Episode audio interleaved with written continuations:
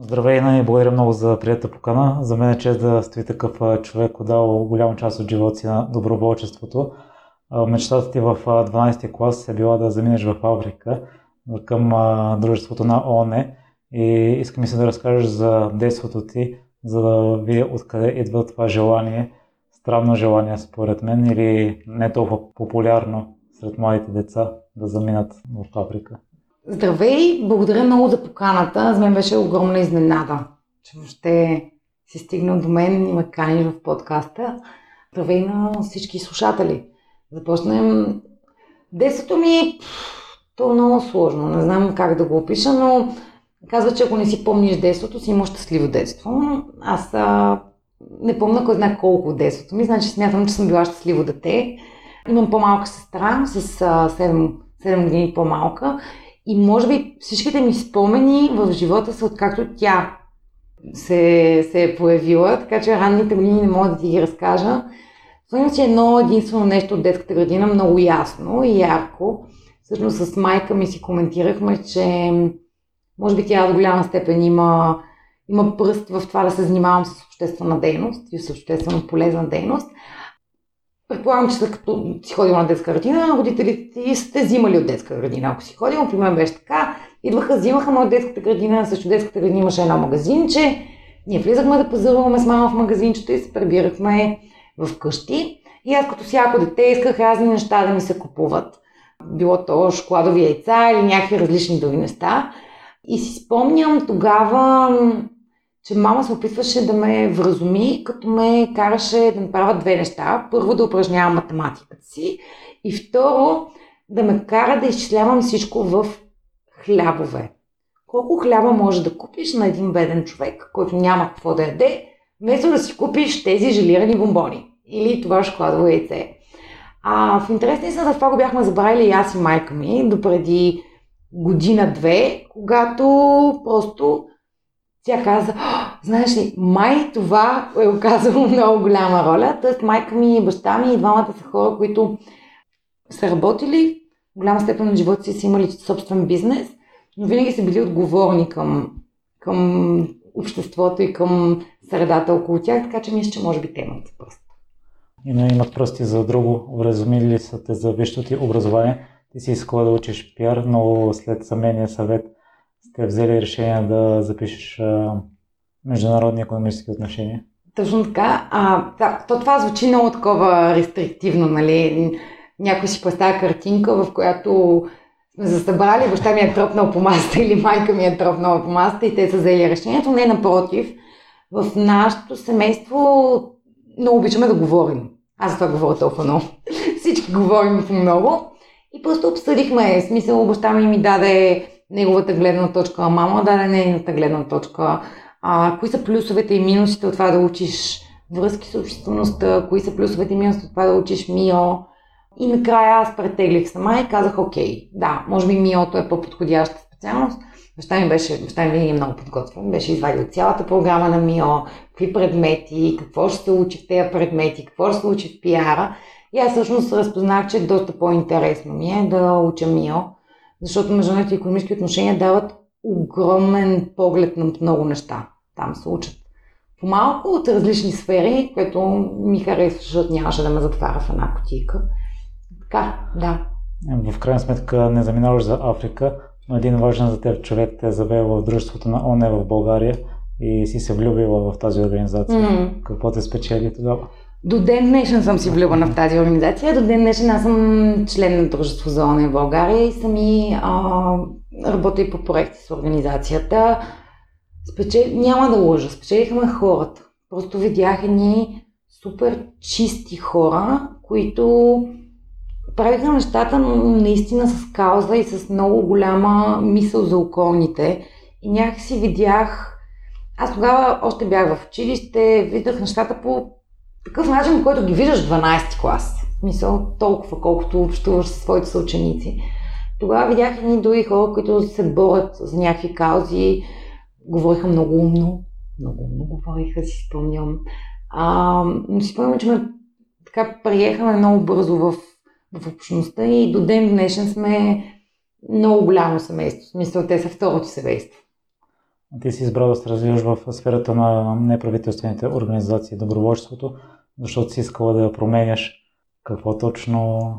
А, то в дванайсети клас не си много сигурна какво точно, за сигурност, но аз имам много, много развито чувство за справедливост.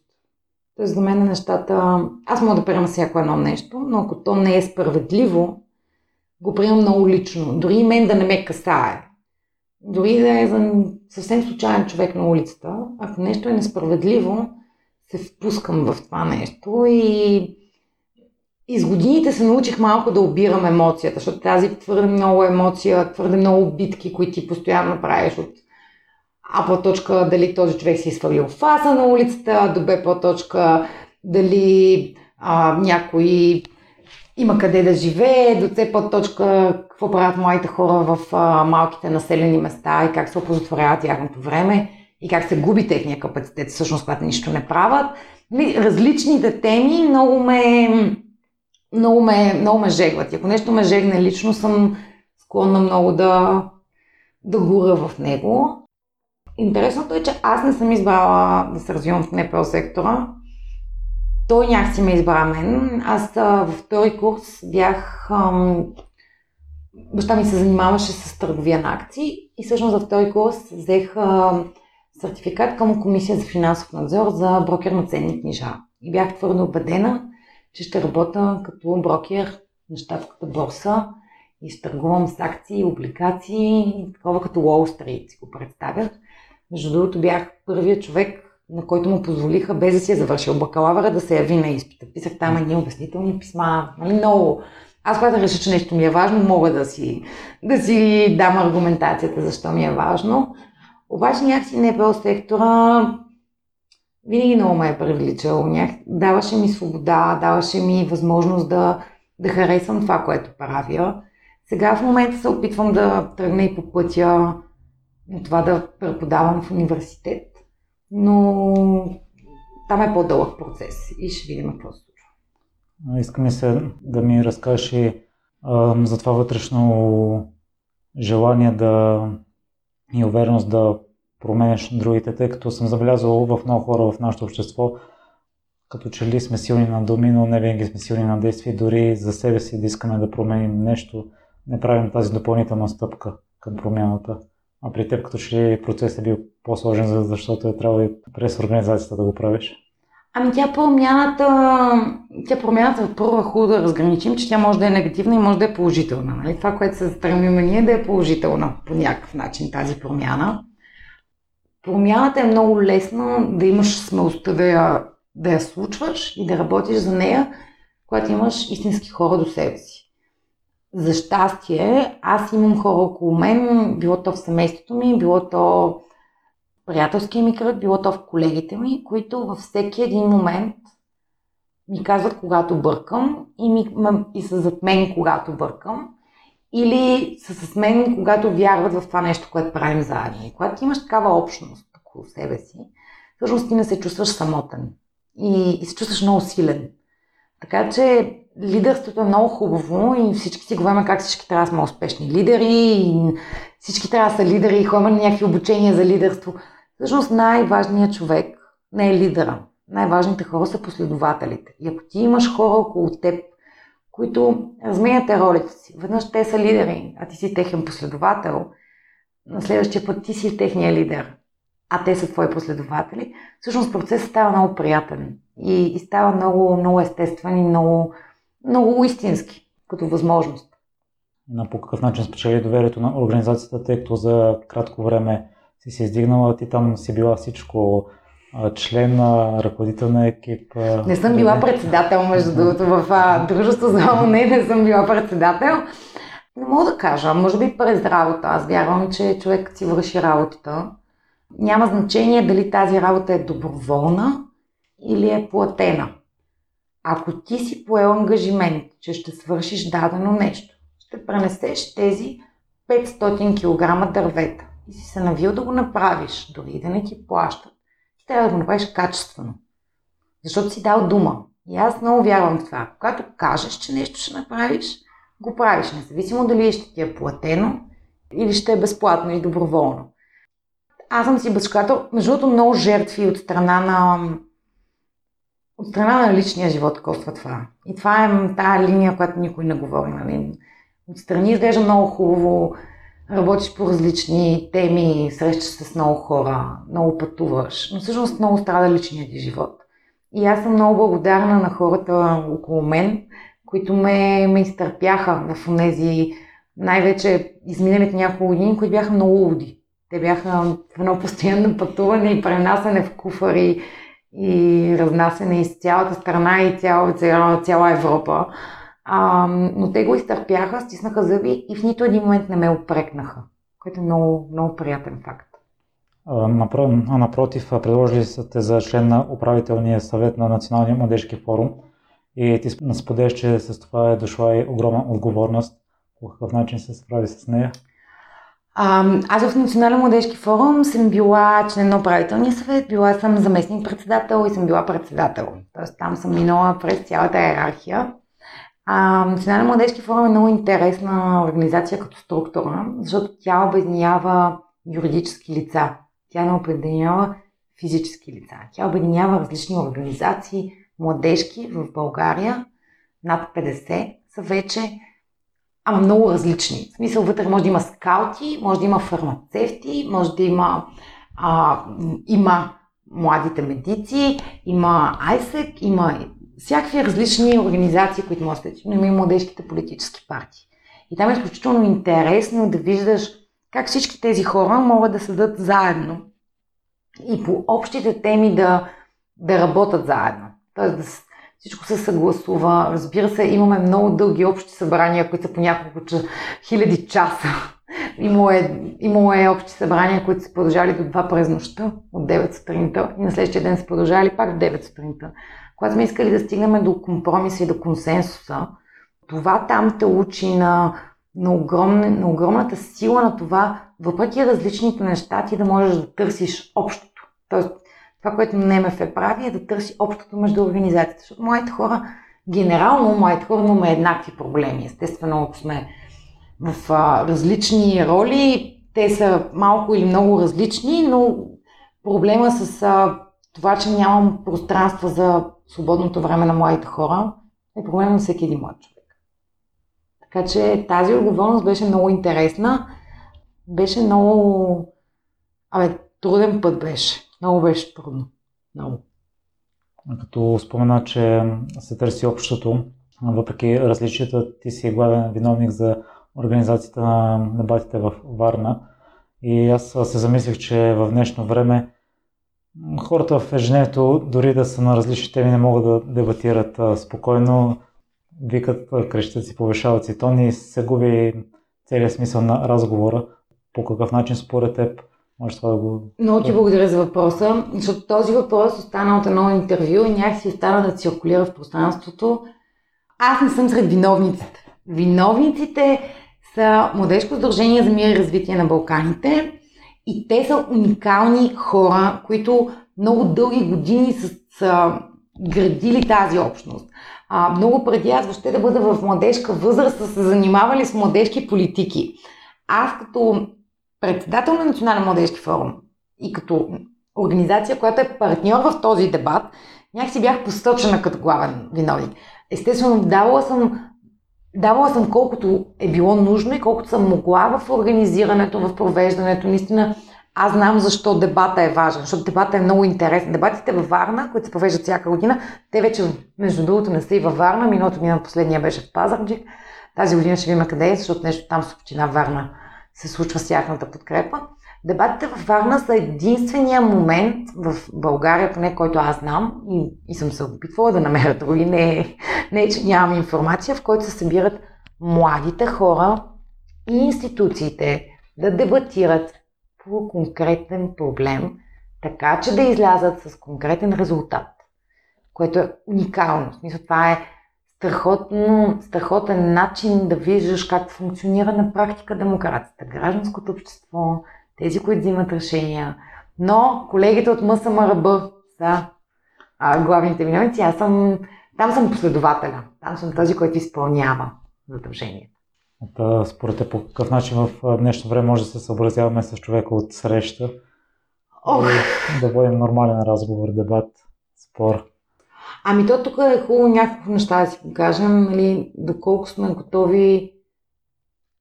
В дебатите това, което използваш, е аргументация. За да имаш аргументация, трябва да имаш факти. Тоест тук въпросът е то много дълбок. Нали, имаме ли факти или изразяваме мнение? Защото понякога си казваме мнението под формата на факт, но то не е факт. Нали, за да имаш факт, то трябва да е по някакъв начин обосновано. В дебата ти държиш някакси нивото на разговор на база на самия разговор. Не на база на личностни нападки, кой е рус, кой не е рус, кой не знам какъв. А, за слушателите, понеже съм руса, затова си позволявам да използвам този пример. Така че, не знам, то много е сложно да се даде конкретен отговор за България, поне според мен, защото тя България в момента е много фрагментирана и има много различни Българии. България, в която аз живея, с хората от неправителствения сектор, с хората, които помагат по един или друг начин на обществото, ние можем да дебатираме без да се засягаме лично. Но също време, като видя в различни населени места или в центъра на София как хора са готови да, да се избият, само защото са на различно мнение, а, не мога да ти отговоря. Нямам еднозначен отговор. По никакъв начин. На мен направи впечатление в работата ти в миналото с ученици от град Павликени. Споделяш, че първата година са били плахи и неуверени в себе си, но след една година са развили това качество на увереност. По какъв начин го възпитахте от тях, ако се помниш? Почнахме. Те са много яки младежи. Те вече даже не са ученици. Мисля, че по-голямата част от тях а, са студенти или завършващи вече. Но на първите ни срещи просто ги питахме какво мислят. И те бяха толкова изненадани, че някой... някой въобще иска да ги пита какво мислят. Младите хора в България сме научени на апла точка да възпроизвеждаме съдържание в училище, т.е. да назубриме нещо и да го разкажем или да го напишем на някаква тема. Или бе под точка да бъдем заклеймени като те да седат по кафетата и нищо не им се случва. И когато всъщност видиш младите хора и ги питаш, бе, вие какво мислите по този казус? Какво мислите, какви са проблемите на вашата община? Какви мислите, че са решенията? Когато почнеш да ги питаш и те осъзнаят, че всъщност тяхното мнение и техните действия имат значение, особено на местно ниво, в местната общност, има огромно значение. Ако, ако не ти харесва площадката, спортната в твоя град, и твоя град е град Павликени, ти много бързо, всъщност, ако събереш още самишленици, можеш да го промениш. И когато видяха малките резултати, защото човек понякога си поставяме много големи цели и тръгваме към тях и биваме много разочаровани. Много голямата цел, която сме си сложили. Целите трябва да са разделени на малки. И след всяка победа ние да сме щастливи. И да си кажем, браво, това го постигнах. И браво, това го постигнах. Техният конкретен проблем, един от тях беше, че в тяхната лавка не, не продаваха нищо, освен вафли, круасани и всичко останало. Магазинчетата около тях също продаваха вафли, круасани. Те нямаше как да си купат не плод или салата или нещо различно. Това, което те направиха, е, че събраха голяма група ученици и отидоха и говориха просто с собствениците на магазините. Моля ви, зареждайте ябълки. Моля ви, зареждайте нещо по-здравословно. Моля ви, и те го направиха, защото собственика на магазина няма как да знае, че ти имаш нужда от ябълки, ако ти не му кажеш. Така че липсата на комуникация понякога решава такива проблеми, които ни изглеждат, че не зависят от нас. Младежите от Павликени са един конкретен пример, но има много такива, които решават техните си проблеми. И всеки проблем е важен. Аз си мисля, че не всеки човек осъзнава, че доброволчеството е полезно за теб и за другия. Ти също си на това мнение. Какви са ползите за човек, който е, е, доброволец. е доброволец? Тъй като това може би е по-неясно на хората. Ами формално, а, нали, ако ги разделим на формални и неформални, доброволчеството а, чисто в международни компании, в а, университети чуждестранни, бива много препознато като нещо ценно и може да си даде бонус точки, така да го наречем. От друга страна, пък неформално, нали, там, където не може да си намериш работа или да кандидатстваш в университет, е личните ползи, които човек излича. Аз мятам, че м- малко са местата, на които ти можеш да бъркаш, без да е фатално. И всъщност доброволчеството те учи на това, че ти имаш много път да извървиш, имаш много неща да се научиш, можеш да пробваш различни неща, които да правиш, да натрупваш знания, да натрупваш умения и да имаш хора за тебе, които като сбъркаш, не да се карат и да те уволнат, а да ти кажат, окей, тук сбърка, дай да видим как ще го правиш, или те да се впуснат в това, да видят ти как, как могат те да ти помогнат. Така че развитие на ужасно много знания, на умения. Аз а, осъзнавам понякога, че изглежда много шизофренично отстрани, нали? Но аз имам някакви умения, които са доста странни. Примерно, а, мога да курирам, се казва, глагола, а, да курирам изложба, т.е. да нареда изложба и знам как там са съченията и знам, защото сме правили изложби. Имала съм въздушен коридор над София, а, заради едно събитие, което пускахме фенери. И всъщност се оказа, че за да пускаш фенери в въздуха на, над София, не мога да отидеш и да изпускаш и двеста фенера, защото много може да попаднеш на самолет и да стане катастрофа. Нещо, което не сме си давали сметка. Нали? Ние решихме, че много готино ще правим това събитие с фенери и по повод приемането на целите за устойчиво развитие на ОНЕ. Ще пуснем едни двеста фенера. Супер! Обаче после се оказа, че то не е толкова супер, защото над София е пълна с въздушни коридори, в които летат самолети. И ти можеш да предизвикаш много голям смут от такова количество фенери. Та съм имала запазен въздушен коридор на мое име, защото аз подавах заявлението, с който си говорих с диспетчерите от кулата, кога да пуснем фенерите и кога не, за да може а, да не попречим на самолетите. Тоест, е такива неща, които не съм сигурна, че можеш точно в компания да придобиеш като опит. Те не ти дават, естествено няма се занимавам професионално с пускане на фенери, но ти дават други, друг опит да реагираш много бързо в ситуацията, да си много гъвкав, много умения ти дават, които ти после можеш да прилагаш в много и различни сфери. А кое смяташ, че е най-ценното качество, което се развива у себе си покрай доброволчеството? Покрай мен търпение. Аз, аз все още съм, но бях много повече, много нетърпелива. Аз искам всичко да се случва много бързо. Просто не мога такива дълги неща да... Нали, искам като тръгнем да правим нещо и да виждаме резултата. Но като тръгнем да правим кампания за младежкия работник, да виждам, че професията младежки работник вече в България съществува и хората могат да работят. Тръгнем си обваме за младежки пространства, да започнем да имаме младежки пространства. И, и това ми нетърпение, а, то първо вредеше на мен, второ вредеше по някой на каузата. Така че търпението е много, много важно качество и то върви за ръка, за ръка с силната воля.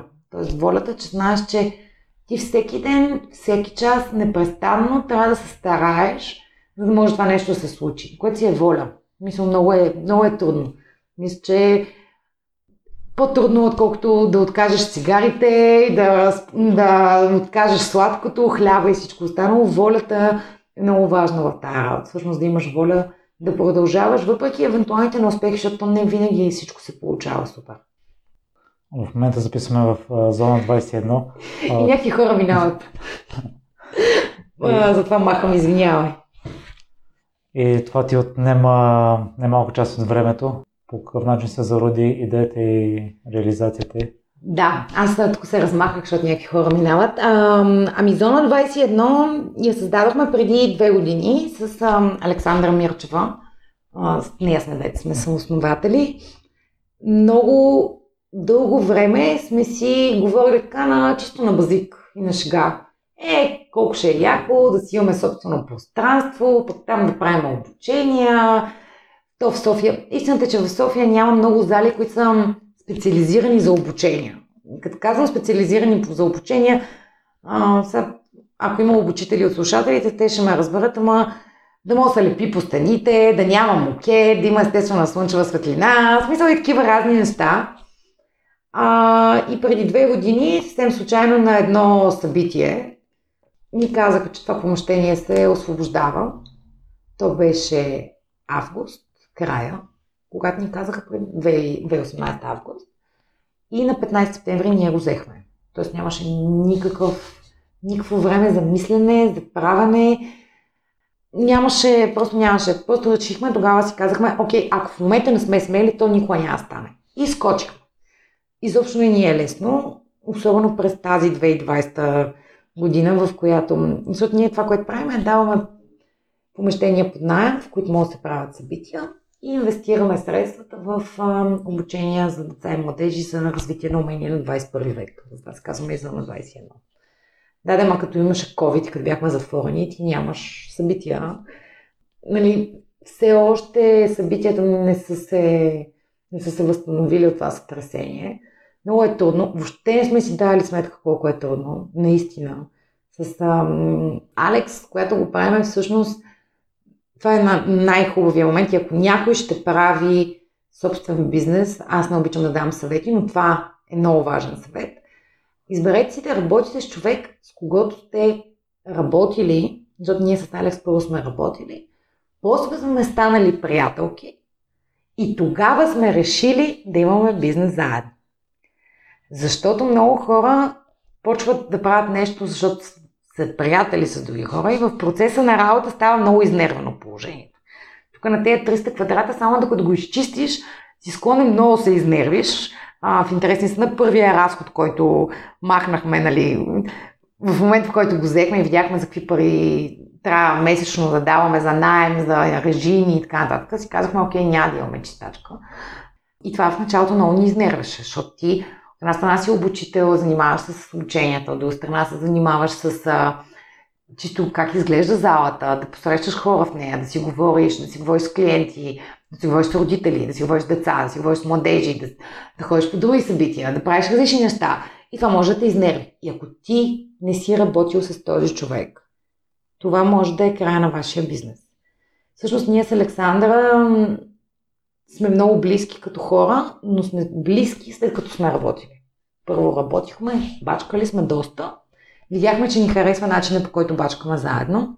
Естествено, че всяка от нас има собствените неща, които изнервят другата, но чак тогава създадохме това нещо, така че това е, това е голямото нещо. В момента ще продължава да е трудно до края на две хиляди и двадесета. Добре го осъзнаваме, нали, не сме с някакви илюзии, но сме много търпеливи към ситуацията.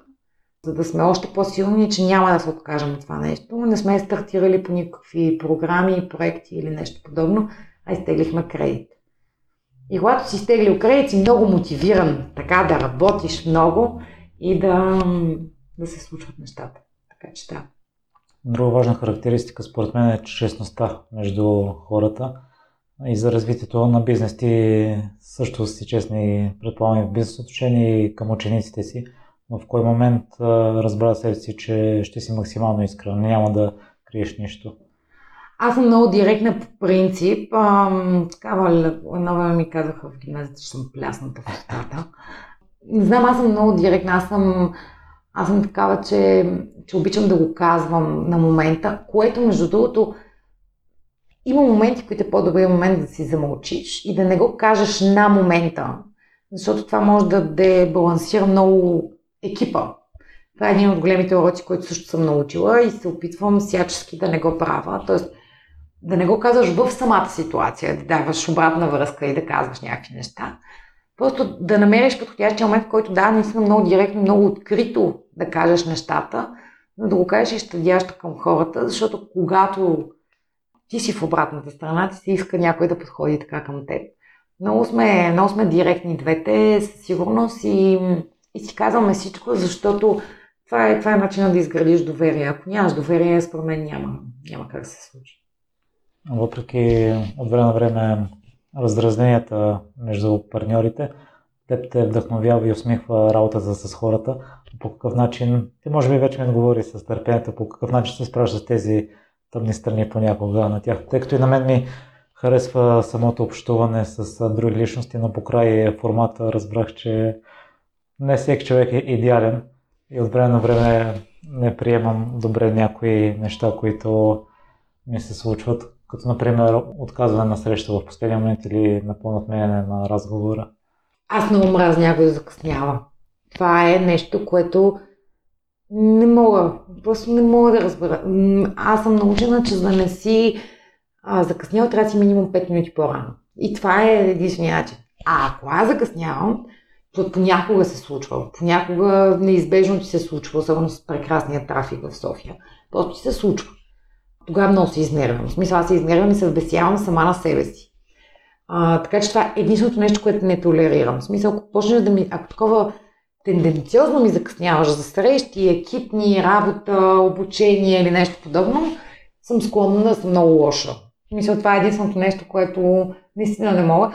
Лошото е, че напоследък аз съм почнала да закъснявам и вече почва да става много, много трудно да се караш на другите, че закъсняват, когато ти закъсняваш, нали вече почва да стават нещата.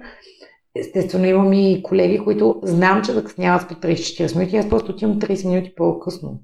И те, всичко е окей в нашите взаимоотношения. Не знам, аз забравям някакви неща. В смисъл, аз помня много неща като моменти, като разговори, какво ми е споделил този участник, какво ми е споделил онзи участник, коя организация как иска, как е имало събитие преди пет месеца, за да знам как да ги наредиме залата сега пет месеца. По-късно аз тези неща ги помня, но някак си забравям лошите неща. Знам. Не знам дали е наивност, дали е глупост, дали е какво е. А, всъщност, но просто забравям. Забравям, че нещо се е случило и продължавам напред. Може би някакъв лек оптимизъм да ме гони, че аз също не съм идеална и мисля, че идеални хора няма. Мисля, ако някой е идеален, да кажа кой е това някой. Аз не знам. Не знам. Ти също си обиколила и доста държави в света, на различни континенти и си била в различни части. Какви сте най-големите впечатления от тях, да не минаваме през всяка една по-отделно? Ами, аз съм пътувала доста в Европа, но съм пътувала и доста извън Европейския съюз. И така под шега или не, винаги съм казвала, че младите хора в България е хубаво да отидем да видим малко държави извън Европейския съюз, за да може да, за да може да видим, че всъщност България е държава от клуба на богатите държави. Да, ние може да сме най-бедната държава в Европейския съюз, но това е клуба на богатите. Била съм в Индия за, за около месец, а, свързвам с една конференция и така нататък, после имах време и да остана малко да се разхода. А, когато видиш хора, които нямат вода, всъщност почваш много по-различен начин да виждаш света. Когато виждаш хора, които умират, защото нямат храна, защото нямат лекарства, защото нямат ваксини, защото нямат вода, защото нямат къде живеят, почваш да осъзнаваш, че ти си много щастлив, защото ти се роди от тук. И всъщност единственото, което е разликата между тебе и този друг двайсет годишен човек е, че ти си имал по-голямото щастие да се родиш в България. А, не само за Индия, и за много държавите, в които съм била. Всъщност ние нямаме гражданска война, живеем в мир. А, имаме природни ресурси. Имаме, имаме много неща, за които трябва да, да сме много благодарни и щастливи, защото ние просто ги имаме. Друг е въпросът обаче как ги пазим, как ги съхраняваме, какво правим, как ги управляваме, какво се случва в момента с язовирите и някакви други неща, дето се случват. Но пътуването, то пътуването най-интересното е може би хората. Мисля, да, била съм на някакви такива забележителности, на някаква част от седемте чудеса на света съм ги посетила лично. Да, интересни са. Сигурно ако ги гледаш по National Geographic, ще ги видиш по-добре, защото там, нали, камерите ги снимат много по-добре, отколкото ти да ги видиш тълпата. Но хората, хората са най- най-интересното, защото глобализацията в момента в световен мащаб е много голяма. Тоест ти може си тук и да пиеш кафе в Starbucks или да си в Малайзия и да пиеш кафе в Starbucks. И той изглежда по един и същи начин. А, и можеш да виждаш а, хора облечени по един и същи начин, с не същи марки дрехи. Но това, което имат в главата си, това, което имат в възпитанието си, е изключително различно от това, което имаме ние като европейци. Като, като хора на Европа, израснали в една държава, в която все пак има мир, все пак има ресурси. Тоест, наистина имаме много неща, които те нямат и които те се борят ежедневно.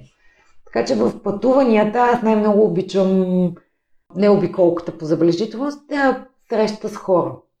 Просто да видиш те как живеят, как възприемат, да си поговориш с тях. В смисъл, това според мен е едно от най-интересните неща. И на... още рано ти задавам следващия въпрос.